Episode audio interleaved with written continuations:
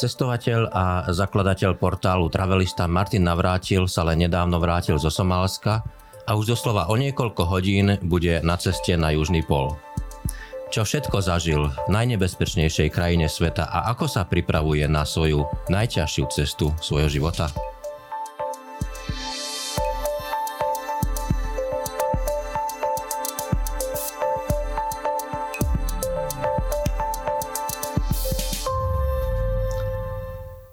Martin, vítajú nás. Ďakujem veľmi pekne. My sme sa rozprávali v tejto relácii pred dlhším časom a odtedy si mal množstvo zážitkov, množstvo ciest, množstvo skúseností, ale predsa len tieto dve, o ktorých sa dnes budeme rozprávať, Somálsko, najnebezpečnejšia krajina na svete a Južný pol, mm, predpokladám a asi bude súhlasiť, že to je asi najťažšia cesta zatiaľ, ako si absolvoval, tak tie sa vynik, vymýkajú úplne z toho všetko, čo si doteraz absolvoval. Začneme tou aktuálnou cestou, Južný pol. Um, ono to nie je tak, že jedného dňa sa rozhodnem a, a, a idem. Tá príprava je zrejme dlhá. Kedy sa zrodilo v tvojej hlave to, to, to, že tá predstava, ten plán, že tak musím tam ísť. Mm, veľmi dobre si to tak povedal, že takéto plány nevznikajú zase v, tak náhle, že človek sa zobudí a idem tam. Samozrejme, tá, tá, tá, tá, základná myšlienka, že by som chcel ísť na južný pol je v moj, alebo bola v mojej hlave veľmi dlho. A začala, začal som nad tým ešte viac uvažovať, keď sme rozprávali práve o tom Beringu, kedy sme sa pokúšali prejsť Čukotky smerom na Aliašku. A s nami v vtedajšej výprave bol aj jeden Novozelandian, prvý Novozelandian, Novozelandia, ktorý bol na južnom aj severnom pole, tak ja som sa veľmi pýtal na ten južný pol, severný pol a tak ďalej. A ja som sa pýtal, že ak by porovnal tie podmienky, ktoré máme teraz na Beringu a s tým južným polom, tak povedal, že Bering je o mnoho fyzickejší, fyzicky náročnejší, mm. ako povedzme samotný južný pol, ale zase veľmi náročné, náročné je sa práve pripraviť psychicky na ten južný pol, o ktorom za chvíľku možno budeme viacej rozprávať, kvôli tomu, že je tam tzv biele biele peklo. To znamená, že poviem asi tak, že jednotlivé tajné služby, keď niekoho vypočúvajú, chce od niekoho niečo získať, tak ho dajú do bielej miestnosti bez okna mm-hmm. s 24-hodinovým svetlom a za chvíľku sa zblázni. A ja takéto podmienky budem mať dva mesiace, lebo všetko bude biele. To vyzerá ako podunajská nížina, e, úplná rovina, horizont biely, podložie biele, nebo biele a ešte keď do toho príde ten nárazový vietor, tak človek má pocit, že je vážne v tej bielej stene. A tým, že a ja veľmi tak nejako rozmýšľam, či na to mám, nemám a tak ďalej, tak po nejakých 3-4 mesiacoch, keď som sa rozprával s týmto kamarátom, volá sa Ros, tak sme to preberali sprava zľava, z hora, z dola, tak povedal, že podľa neho som na to akože psychicky veľmi dobre pripravený, samozrejme aj fyzicky, zase som nesmel nič vynechať, tak asi pred nejakým 3 4 rokov som povedal, OK, idem do toho. A vtedy sa potom spustil súbor rôznych rôznych príprav. No a teraz ma zaujímajú tie prípravy, pretože znovu to nie je tak, že je to jednoduché zo dňa na deň. E, čo všetko obsahujú takéto prípravy a vôbec aký je itinerár, pretože, pretože predsa potrebuješ niekde si prevziať neviem, výstroj, potrebuješ aj, aj potraviny, potrebuješ sania a všetko, čím sa ide tam a to odtiaľ, to asi nebudeš brať so sebou. Čiže, čiže aký je ten itinerár, aký je postup tých príprav? Mm-hmm. Najprv poviem asi pre divákov, že asi aká je tá cesta na ten e, južný pol, že my, je to vlastne medzinárodná expedícia v počte mm-hmm. piatich e, ľudí, kedy ideme z pobrežia Antarktídy až na ten južný pol po, stor, po stopách prvého dobyvateľa Roalda Amundsena. Čaká... To je zámer, že sledovať áno, túto áno, cestu? Áno, áno, mm. je to zámer zámer. Určite to nebude, že absolútne e, jasne, exaktne, jasne. ale približne. A čaká nás 1100 kilometrov, budeme ťahať 80 až 100 kilové e, sane.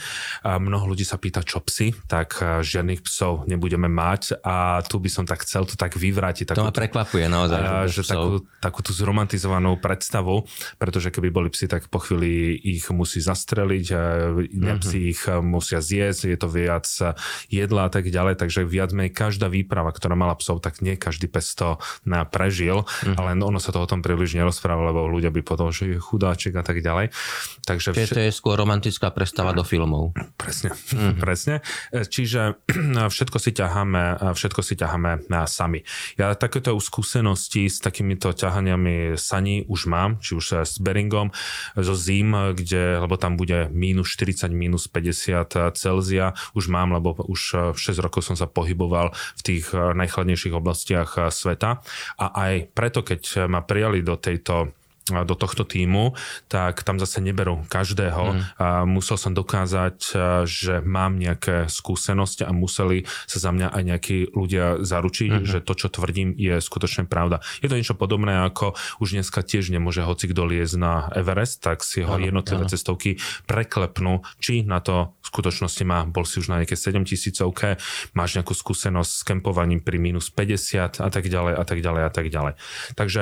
Vy... Nie je to, prepáč, nie je to tá dobrodružná predstava, že si zmyslím, mám na to fyzické danosti, mám možno psychické danosti, som zdravý, tak sa prihlasím a idem. Nefunguje to tak. To... Musí byť, mať skúsenosti preklepnutý z každej strany, aby, aby to fungovalo. Presne, presne, že lebo tým, keby som ja a, a nejak bol nepripravený, ja ohrozím celý, celý tým. tým. A hm. samozrejme opravne by mohli byť na mňa nahnevaní, čo samozrejme ja ich uvidím až keď prídeme do Santiago de, a vlastne do Punta Arenas v, v Chile.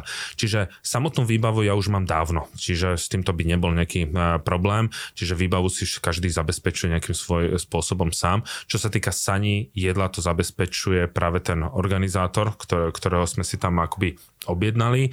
A prídeme do Punta Arenas, tam sa stretneme a 5 dní budeme vlastne dôkladne baliť, vážiť, čo všetko mm. potrebujeme na tú, na tú cestu, skontrolujeme si na výstroj, no a potom odletíme vlastne zásobovacím lietadlom do, na Antarktídu, lebo na Antarktíde neexistuje žiadne mesto, žiadna dedina a nie je tam žiadne letisko, že si niekde na vyhľadovači pozriem, že čo mi letí teraz na Antarktídu, mm-hmm. čiže tam odletíme a odtiaľ už potom šlapeme až na ten južný pol, kde nás potom vyzdvihne opäť zásobovacie lietadlo, lebo ten južný pol, e, to je vlastne ten historický, tam kde je tá gula, lebo ten geografický alebo magnetický sa neustále mení. Mm, áno, to už je trošku také komplikovanejšie a je tam americká vojenská výskumná stanica, nie vojenská, ale výskumná stanica a tam zase príde to zásobovacie lietadlo. To je ten bod, ktorý ty tam chceme, chceš dosiahnuť mus, chceli, by sme, eh, chceli by sme dosiahnuť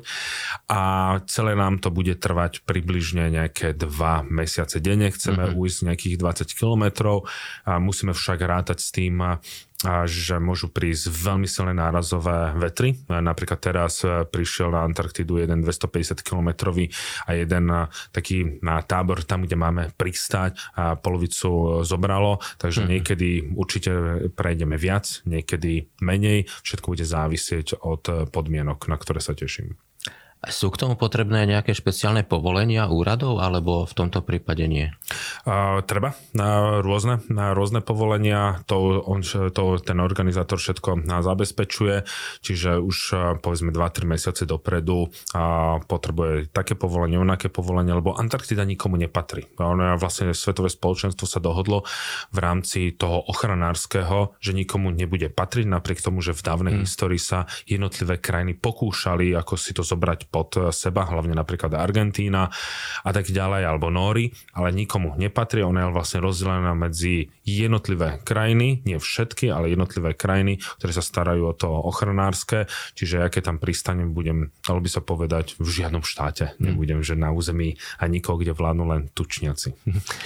Uh, teraz to bude uh, trochu zložitejšie, ale skús aspoň aspoň v takom hrubom rámci opísať, čo všetko vlastne budeš musieť so sebou ťahať a čo všetko budeš musieť mať na sebe, lebo to sú extrémne podmienky. Mm-hmm. Čiže aby sme si predstavili, uh, z filmov to vieme, ale predsa v realite, čo, čo všetko tam budeš musieť mať na sebe, so sebou, v rámci potravín, ako to bude fungovať. Absolútne všetko, na nič nesmieme zabudnúť, lebo keď na niečo zabudneme... Ja sa pýtam, čo je to no, všetko. No, no, práve to, len e, to tak približne, že keď na niečo zabudneme, neviem si to niekde mm, zabezpečiť. Čiže moja batožina na tie dva mesiace, taká tá osobná s mojimi vecami, musí byť maximálne 20 kg, čiže poriadny spacák, ten je do minus 40, dvojitá vrstva pod spacák, čiže nejaká karimatka, potom ešte také nejaká vzduchová karimatka. Čo sa týka bund, tak tie už mám z predchádzajúcich výprav, jednu na šlapanie, napríklad keď zastavíš, tak tebe nesmie byť v žiadnom prípade zima, tak dá si takú mm. tú hrubú paperovú bundu, v paperovej bunde zase nešlapeš a dvoj-trojo čiapok rôznej teplotnej výhrevnosti, ak by som to povedal, rukavice a samozrejme rôzne termoprádlo a tak, a tak ďalej. Čiže a, a celý čas pôjdeme na lyžiach, čo sú vlastne také širšie ako samotné, samotné bežky, špeciálna obu. A tie si prevezmeš tiež tam? Nie, tie so, si práve teraz som si... berem, si, berem si odtiaľto z Bratislavy. Čiže musím v rámci celého no, toho byť veľmi minimalistický a na všetko myslieť. A čo sa týka jedla, tak výdaj energie denne bude okolo 6 až 10 tisíc kalórií, čo je brutálny výdaj. Mm. Je hlavne spôsobené tým, že Antarktída, malo ľudí to vie, je tu zároveň najväčšia púšť eh, na svete, mm. nie piesková, ale vlastne najväčšia púšť. Antarktída má priemernú eh, výšku 3,5 kilometra a s tým, že, tie, a, že keď je zima, tak ten výdaj energie je o mnoho väčší, lebo telo viac potrebuje tepla, čiže budeme mať stravu, ktorá bude v, drve väčšine nejaká dehydrovaná, už z nej skúsenosti mám, takže po dvoch mesiacoch sa budem tešiť na niečo určite čerstvé, ale väčšinou ráno to vyzerá tak, že si uvariť samozrejme zo snehu a vodu, záleží nejaké cereálie, dáš do toho čokoládu, orechy, obe, cez deň ješ nejaké orechy, niečo, čo má vysokú dávku kalórií, kalórie a hlavne počas večere si dáš nejakú kalorickú bombu a to sú väčšinou také rôzne sušené jedla, hlavne od eh, norského. Tu stravu si berieš tiež odtiaľto, alebo si ju prevezmeš tam? To si prevezmem v, v, Punta, eh, v Punta Arenas, lebo toto keby som mal celý čas eh, ťahať, tak sa nedoplatím v mhm. rámci leteckej spoločnosti. Takže toto. Uh, Teraz by som sa chcel spýtať na jednu vec, ktorú, ktorá možno ti bude znieť zvláštne, ale predsa len sa spýtam. Ehm, aj tí najlepší, naj, najlepšie pripravení športovci, ľudia alebo cestovateľi ako ty sú len ľudia. Môže sa stať čokoľvek, nečakané, nepredvídané. Ehm, čo v prípade, keď by sa to nikdy nestalo, no, len ma to z praktických dôvodov zaujíma. Čo v prípade, že tam, kde budeš už v tom bielom pekle, sa niekomu prihodí, ja neviem, že dostane horúčku alebo niečo čo v takom prípade? Ak dostane horúčku, tak sa musí z toho dostať a ak by si náhodou niekto slomil nohu alebo niečo, tak ho musíme dostať do bodu, kde by prišla nejaká záchrana. Čiže na toto sa tiež myslelo, máme určitý druh poistiek, ale treba aj povedať, že tu nepríde nejaká helikoptera, tu príde nejaké samozrejme nejak, by prišlo nejaké lietadlo, ale ono nemôže zase pristať hoci kde. Musíme dostať do nejakého bodu, kde, to, kde príde, samozrejme budeme mať satelitné telefóny každý druhý deň dáme o sebe vedieť hlavne tomu organizátorovi, že kde sme, aký je náš fyzický stav, ako nám to celé ide, či napredujeme alebo nie. Čiže keby sa, ne... Čiže keby sa stala náhodou takáto nejaká záležitosť, tak aj na to sa myslí, ale... To som sa chcel povedať, že myslí sa na to dopredu, že môže sa niečo také stať. A... M- m- človek musí myslieť na všetko mm. a napríklad ja som veľmi rád, že na takúto cestu idem až vo veku, v ktorom e, idem a teraz som pochopil, prečo aj na takéto cesty, ktoré je jedno, či je to Everest, samozrejme tam som nebol, ale povedzme Južný pol alebo takéto ťažké expedície, že človek musí mať niečo už za sebou niekoľko rokov, lebo tu e, nemôžeš až tak tlačiť na pílu a samozrejme čím ťažšiu záležitosť si vymyslíš, tým je väčšia pravdepodobnosť, že niečo nemusí hmm, výsť, lebo tu sa pohybujeme vyslovene na hrane, ale robíme preto všetko, aby to, aby to vyšlo. Uh, najviac sa obávame a ja trošku aj oprávnene práve toho bieleho pekla, lebo to si človek nedokáže predstaviť. A to len nech si človek predstaví, že ja neviem, tých 60 dní šlapete v takýchto podmienkach, všetko biele, sama, a sama rovina a hlava vám musí pracovať správne. Ono každý sa dokáže z tohto zblázniť. Byť sám so sebou je niekedy veľmi náročné, mm. lebo my keď sa napríklad teraz nudíme, po čom siahneme? Po telefóne, zapneme ano, internet, ano. máme nejaké iné vnemy my sa môžeme, my sa môžeme obšťastniť nejakými inými e, vnem, vnemami. Niekto si povie, tak by som si zapol hudbu, no ale po dvoch týždňoch, kde mm. si to budeš e, nabíjať mm. a tak ďalej. Čiže a nezapne si nejaký film, lebo všetko ti zamrzne a tak ďalej. Čiže budeme musieť byť sami so sebou a preto som aj rád, že som vtedy išiel pred nejakými tromi rokmi a vyskúšal som si byť sám zo sebou, keď sme išli na plachetnici na tej 110 ročnej. Sme sa plavili krížom cez Atlantik dva mesiace popri tej Antarktíde a naučil som sa byť sám zo sebou, čo mi potom aj neskôr pomohlo, keď bola práve korona na Slovensku, keď ľudia sedeli doma a hm. mali pocit, že, že čo teraz majú čo majú teraz e, robiť. Takže to je len takéto priblíženie toho, že predstavte si, že keď bola korona a už vás nebavilo pozerať e, rôzne filmy, a nebavilo vás byť doma, zavretý v malom priestore, už vás nebavilo čítať, chceli ste výjsť von, robiť niečo a vy viete, že to nemôžete hmm. spraviť, tak to je len takéto približenie toho pocitu. Je to tvoj životný sen? A v tomto momente áno, ale nebolo to akože nejaký, taký nejaký, že toto bude ten vrchol môjho nejakého cestovania. Ja mám niekoľko, niekoľko snov, ale už to celý čas hovorím, že keď si spomeniem na to ešte malého navratila, ktorý mal nejaký ten sen a kde som sa, čo som dosiahol, takže už aj keby nič nedošlo, tak ja som tak maximálne spokojný, že všetko, čo prichádza, je len taká veľmi príjemná nadstavba. Aký sen mal ten malý navrátil?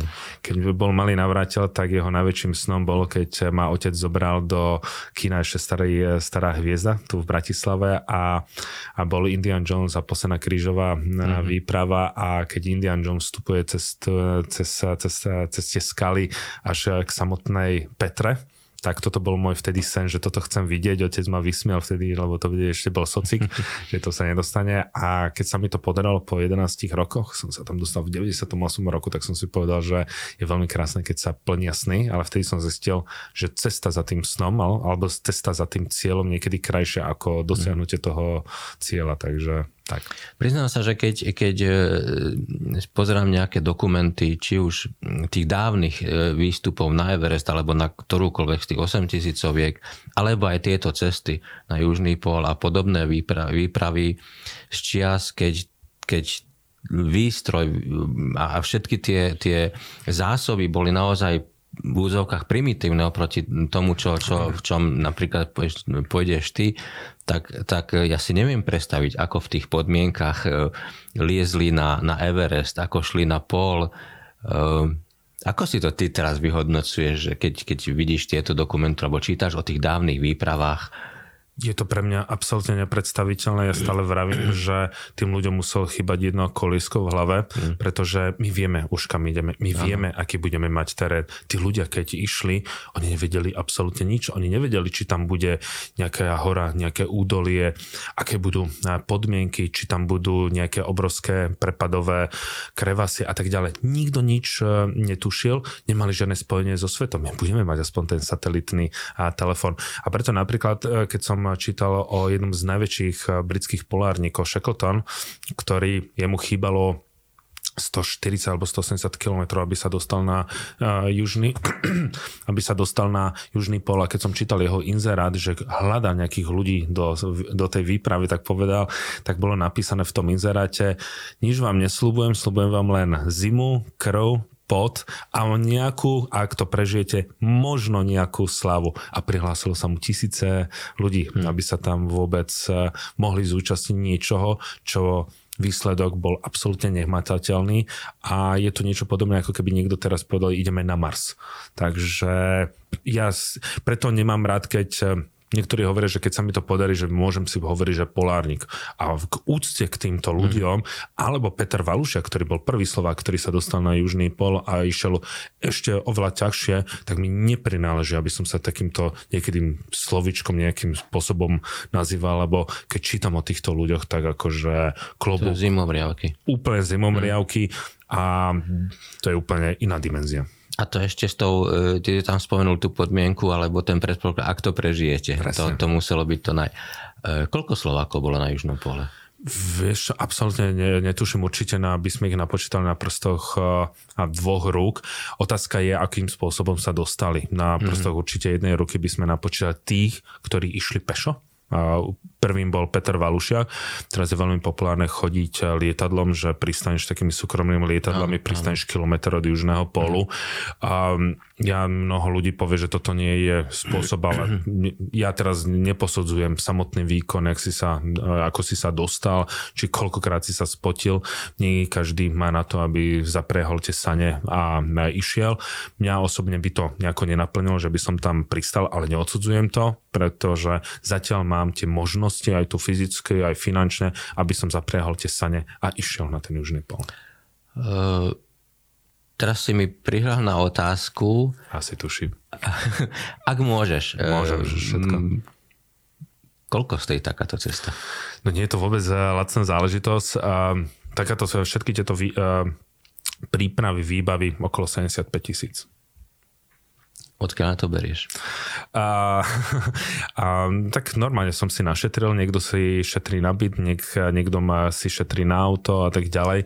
Čiže ja som si šetril na, na, na ďalší byt, ale som si povedal, že veď jeden mi nejaký, nejakým spôsobom mm. stačí, takže tieto peniaze som do, dal do tohto. A je to, mnoho ľudí samozrejme si povie, že je to veľa. Áno, nejdem sa tváriť, že je to málo. Dokonca som si povedal, že teraz by som išiel aj bez toho, aby som mal nejakých sponzorov, lebo na Beringu som mal sponzorov, ale aby som mal čistú hlavu, aby som náhodou by niečo nevyšlo, niečo sa odlepilo a tak ďalej. Nech mám, proste ja som si tu povedal, ja chcem ísť s čistou hlavou, s čistým štítom a nemyslieť na nejaké, na nejaké povinnosti, tak som si to zaplatil. E, Pritom sa len preto, uh, dúfam, že mi odpustíš tieto otázky, Dávaj, len preto, kľudne. lebo keď niekto, kto nie je zoriento, zorientovaný v tom, čo všetko to obnáša, si môže povedať, že až však dobre veď ide, no tak dobre, alebo si môže povedať, a však on je určite bohatý, tak na to má. Preto som sa pýtal, aby sme to, aby sme to Nie, ja, ja práve, že touto cestou uh, chcem nielen rozprávať o tých zážitkoch, ale potom, keď sa vrátim, lebo tam nebude žiaden signál a tak ďalej, tak či už cez sociálne siete alebo cez iné e, kanále budem rozprávať nielen o tej samotnej ceste, že ako to vlastne vyzerá, chcem priniesť takéto, e, jak vyzerá klasický deň, keď bude samozrejme 25. deň si povieš, že zase tá istá nuda, zase len svinstvo okolo mňa a tak ďalej, ale že ako vyzerajú tie prípravy, akú mám, uh, akú mám na výbavu, koľko čo stojí, aké povolenia na to treba, že nech to nie je len o tom, že človek niečo dosiahol, ale čo je okolo toho. Takže ak to bude potom úspešné, tak potom napíšem možno o tom ďalšiu, uh, ďalšiu knihu, aby si to ľudia vedeli, uh, vedeli predstaviť. A týmto chcem aj približiť aj, ako sa takéto veci plánujú, lebo možno niekto si povie, že by na to takéto chcel ísť, tak nechcem rozprával len o tých pozitívach, ale aj o tých negatívach, čo sa mne v hlave hmm. melie a hlavne tá psychická príprava. Z čoho máš najväčšiu obavu a na čo sa najviac tešíš? Najväčšiu obavu mám z toho, z, z toho bieleho pekla, mm. z ničo iného. Ja som zase človek, ktorý sa pripravuje na to najhoršie a potom sa teší z toho, že je to všetko, všetko OK. Na jednej strane ma veľmi ukludňuje, že už som takéto veci zažil, ale zase nie v takej, v takej dĺžke.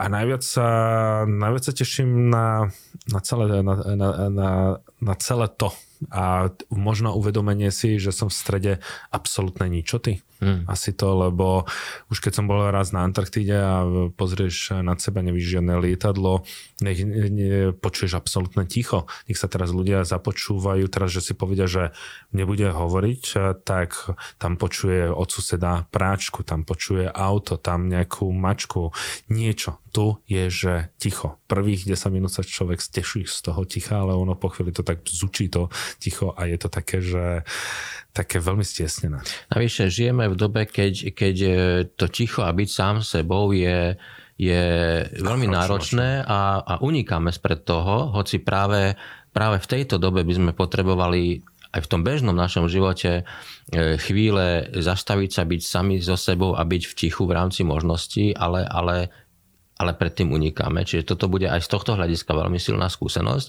Držím ti palce, Ďakujem. verím, že to bude bez, bez akýchkoľvek komplikácií a teším sa potom na tvoje ďalšie správy a, a, a možno potom aj na rozprávanie, ako to bolo spätne. Rád by som sa ešte s tebou porozprával vo zvyšku tejto relácie o tvojej ceste do Somalska, ktorej si sa nedávno vrátil.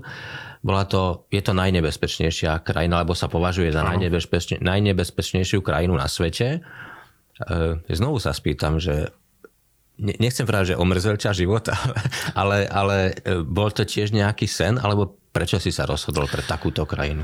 Uh, ja keď uh, cestujem, tak sa ne, ne, nevyberám kvôli tomu, či je tam bezpečná, nebezpečná. Keď viem, že keď je krajina nebezpečná, tak uh, o to je, sú potom aj um, väčšie prípravy, pretože riziko nebezpečia nedám na nulu, ale chcem sa priblížiť alebo stlačiť to až, aby to bolo čo najbližšie k nulovému riziku. Preto vlastne aj mojou prácou a to je vlastne jeden z mnohých zdrojov príjmo, je vyhľadávanie, lebo na takéto cesty zoberiem aj klientov, kamarátov, že v, mojou úlohou je vybaviť e, povedzme toho fixera. Fixer je niekto, kto sa pohybuje v oblasti vlády, vie ako niektoré veci zorganizovať a zoženie, dalo by sa povedať v tomto prípade pomaly až spravodajské informácie, mm-hmm. kde, sa môžem, kde sa môžem pohybovať. A takýchto, takéto hľadanie tých kontaktov je niekedy veľmi, veľmi náročné náročné, samozrejme častokrát ideš eh, eh, pocitovo, ale tým, keď už to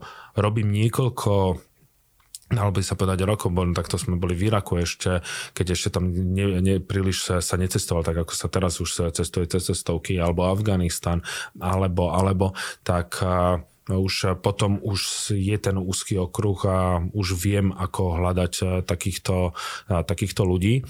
A to Somálsko bolo, že keď sme boli minulý rok, minulý rok sme boli, že v Mogadišo, čo najnebezpečnejšie hlavné mesto sveta, boli sme na území bývalých pirátov, lebo pirátstvo už je viac menej eh, potreté a pohybovali sa v, na území, kde pôsobil Al-Shabaab, tak sme sa, keď sme sa pozerali na tú mapu, tak sme sa chceli dostať na najvýchodnejší bod afrického kontinentu. Keď sa teraz poslúchač pozrie na mapu, tak uvidí tam taký, taký roh. Ano. A ja som sa pýtal vtedy toho fixera, fixera Aliho, že či sa tam dá dostať, tak na mňa pozeral, že ťažšiu otázku si už nemohol fakt položiť. A tu vznikol taký, taký nejaký červiček, také, že by sme sa v tom začali nejako vrtať. Samozrejme sa viacej vrtal než ja, lebo zase je miestny, ale tým, že už poznáme, poznáme svoje návyky a hlavne seba, lebo tam, keď ideš na takúto cestu, tí ľudia sa musia poznať. Tam nemôže ísť hoci kto, lebo nastáva kopec krízových situácií. A musí byť aj dôvera určite. A musí byť veľká dôvera, presne a mi napísal pred pol rokom, že vie, našiel tú skulinku, ako sa tam dostať, ja, že poďme teda do toho. A pracovali sme, pracovali sme na tom a sme nakoniec povedali, že pôjdeme na ten najvýchodnejší bod Afriky, kde vraj 20 rokov pomaly nikto nebol. Ak sa to potvrdí, že by sme boli prví Slováci, ale fakt, že kvôli tomuto to ja nerobím, aby som bol niekde prvý alebo posledný, robíme to kvôli nejakému príbehu. A ten príbeh bol to, že by sme sa tam chceli ísť pozrieť nielen na ten CIP, to, to nie je úplne najvýchodnejšie, najvýchodnejšie je 180 km vzdušnou čiarou, tak tam sa dostane ten najvýchodnejší bod. Ty si priebežne prinášal e, také krátke reportáže mm. zo Somalska, ktoré som si pozeral a v tých záberoch, ktoré neboli cieľene takto, ale v tých záberoch bolo vidieť príšernú chudobu. Mm. Keď si tam e, robil zábery na, na nejaké prícestné stravovanie, alebo neviem ani ako to nazvať, e, bolo to dosť desivé. Mm-hmm. Ako si tam vedel prežiť z hľadiska stravovania, ubytovania a v tých podmienkach, ktoré, ktoré v tých tvojich reportážach sú len náznakovo, ale, ale musí to byť takto v celej krajine? Ako si tam vedel existovať? tak keď už e, niekto sa vyberie do Somálska, tak musí e, ísť s tým pocitom, že všetko bude ťažké. Od dopravy, a napríklad tam neexistujú cesty, napríklad 98 km sme išli 14 hodín. Ja, my sme si tu ešte pred reláciou vykašliavali a hmm. to som si prinesol, že mám kopec prachu ešte asi v plúcach. A čo sa týka nejakého ubytovania, keď sa dozvie, že tam 20 rokov nikto nebol, tak nemôžeš čakať, že tam budeš mať 4 alebo 5 hotel. Tam si nejdeš e, oddychnúť napriek tomu, že máš krásne, krásne pláže a mnohé veci nebudú fungovať. A čo sa týka stravy, tak e, stravovali sme sa tam, kde sa stravujú e, vodiči a bereš to, čo ti príde.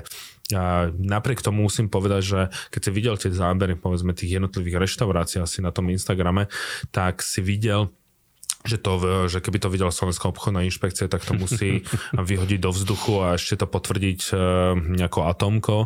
Ale a Somálci sú jedni z najlepších kuchárov v rámci celej Afriky. A za, to, za tento výrok dám ruku do ohňa, keď mm. niekto bol v Maroku, v Egypte, ale veľa ľudí chodí na, na Zanzibar do Tanzánie a chutilo im, tak vedzte, že somálska kuchyňa je o mnoho a, pestrejšia a veľmi, a veľmi čerstvá pretože vždy, keď sme išli, tak sme podporovali tých domácich, čiže kúpila sa nejaká koza za nejakých 50 alebo 100 dolárov, domáci si zarobil a my sme mali povedzme čerstvé, čerstvé meso, ktoré sa veľmi rýchlo pripravilo. A keď sme sa dostali k pobrežiu, tak tam je obrovské množstvo rybárov a somalské pobreže najbohatšie, čo sa týka rýb a morských potvor a tak ďalej. Takže každý deň sme jedli čerstvú stravu. Samozrejme tá kuchyňa, keď sa tam ideš pozrieť, tak keď sa chceš nájsť, tak sa tam nejdeš, nejdeš pozrieť, ale nikto z nás nemal našťastie žiadne a žiadne problémy a človek to zvládne úplne, úplne bez problémov. Skôr zaujímavé bolo, že keď sme sa potom dostali do takého väčšieho mesta, kde je tá civilizácia, že sme si povedali, OK, tak teraz pôjdeme že do toho normálneho hotela, lebo tam to boli také hotely, to nebolo ani hotely, keď to bolo také ubytovanie, že keď si vošiel do miestnosti a videl si tú plesen, tak si vedel, že tá plesen s tebou urobí prehliadku celého komplexu, že ťa vyniesie z izby a tak ďalej. Keď si si dal, pustil vodu, tak strašne smrdela a posledné prádlo bolo naposledy vymieňané, keď bola vyhlásená nezávislosť Somálska, čiže mal si to aj s príjemnou pachovou stopou a keď sme sa potom dostali do tej civilizácie, na ktorú sa každý teší. Môžeme sa hrať akokoľvek, každý sa teší, že si pustí sprchu, že vode do tých čistých perín, že to obíme a ja keby svoju priateľku to budeš, a budeš držať. A jak sme sa na to tešili, tak sme si na to chvíľku nevedeli absolútne zvyk, zvyknúť a odrazu sme sa najedli v tej hotelovej reštaurácii a odrazu nám to nechutilo. Až tak, ako to bolo od tých o tých domácich a vtedy nám prišlo z toho dokonca zle, hmm. lebo ty nevidíš podstatné, ne, nevidíš, kto to pripravuje, akým spôsobom to pripravuje a či je to čerstvé. Čiže hmm. tam, kde sme všade išli, všetko bolo čerstvé a bolo veľmi dobré, že sme to nechali na tých miestnych. Lebo Čiže je... paradoxne tam, kde bola nižšia hygiena, to bolo z hľadiska čerstvosti a zdravia príjmaného pokrmu lepšie. Presne. Ano. E, keď si šiel do Somálska, musel si mať nejaké e, špeciálne očkovanie alebo, alebo niečo, niečo takéto? Či tam ne, nebolo potrebné? Tam Somálsko viac menej to je krajina, ktorá ona síce existuje, ale veľa vecí nefunguje, čiže oni nejako nič nevyžadujú. Hmm. A tak, ale ja už na, na takéto cesty mám očkovania. Žltá, na takéto cesty už mám nejaké očkovania, ako je žltá zimnica, a, a, a vlastne hepatida A a B. Čiže to už máš preventívne na vôbec celkové cestovanie. To mám proste také. to... Mm. Ja som volal kedy proti tomu nejako sa neočkoval, ale keď som videl tie smutné príbehy mojich kamarátov, ktorých to odpalilo niekedy na pol roka, tak som si povedal, mm. že mi to absolútne nestojí, nestojí za to. Ale to ešte neznamená, že nič nemôžeš e, chytiť, takže tam treba si tiež dávať na XY veci pozor. Ty si hovoril o fixeroch. V tejto relácii nedávno bola Iva Mrvová, ktorá takisto spomínala, aký dôležití sú tí fixery a práve aká dôležitá je tá dôvera a spolupráca a, a tak ďalej. Ale v tomto prípade, keď si sa pohyboval v Somálsku, mal si aj nejaký ozbrojený sprievod, doprovod? Uh, musíš mať.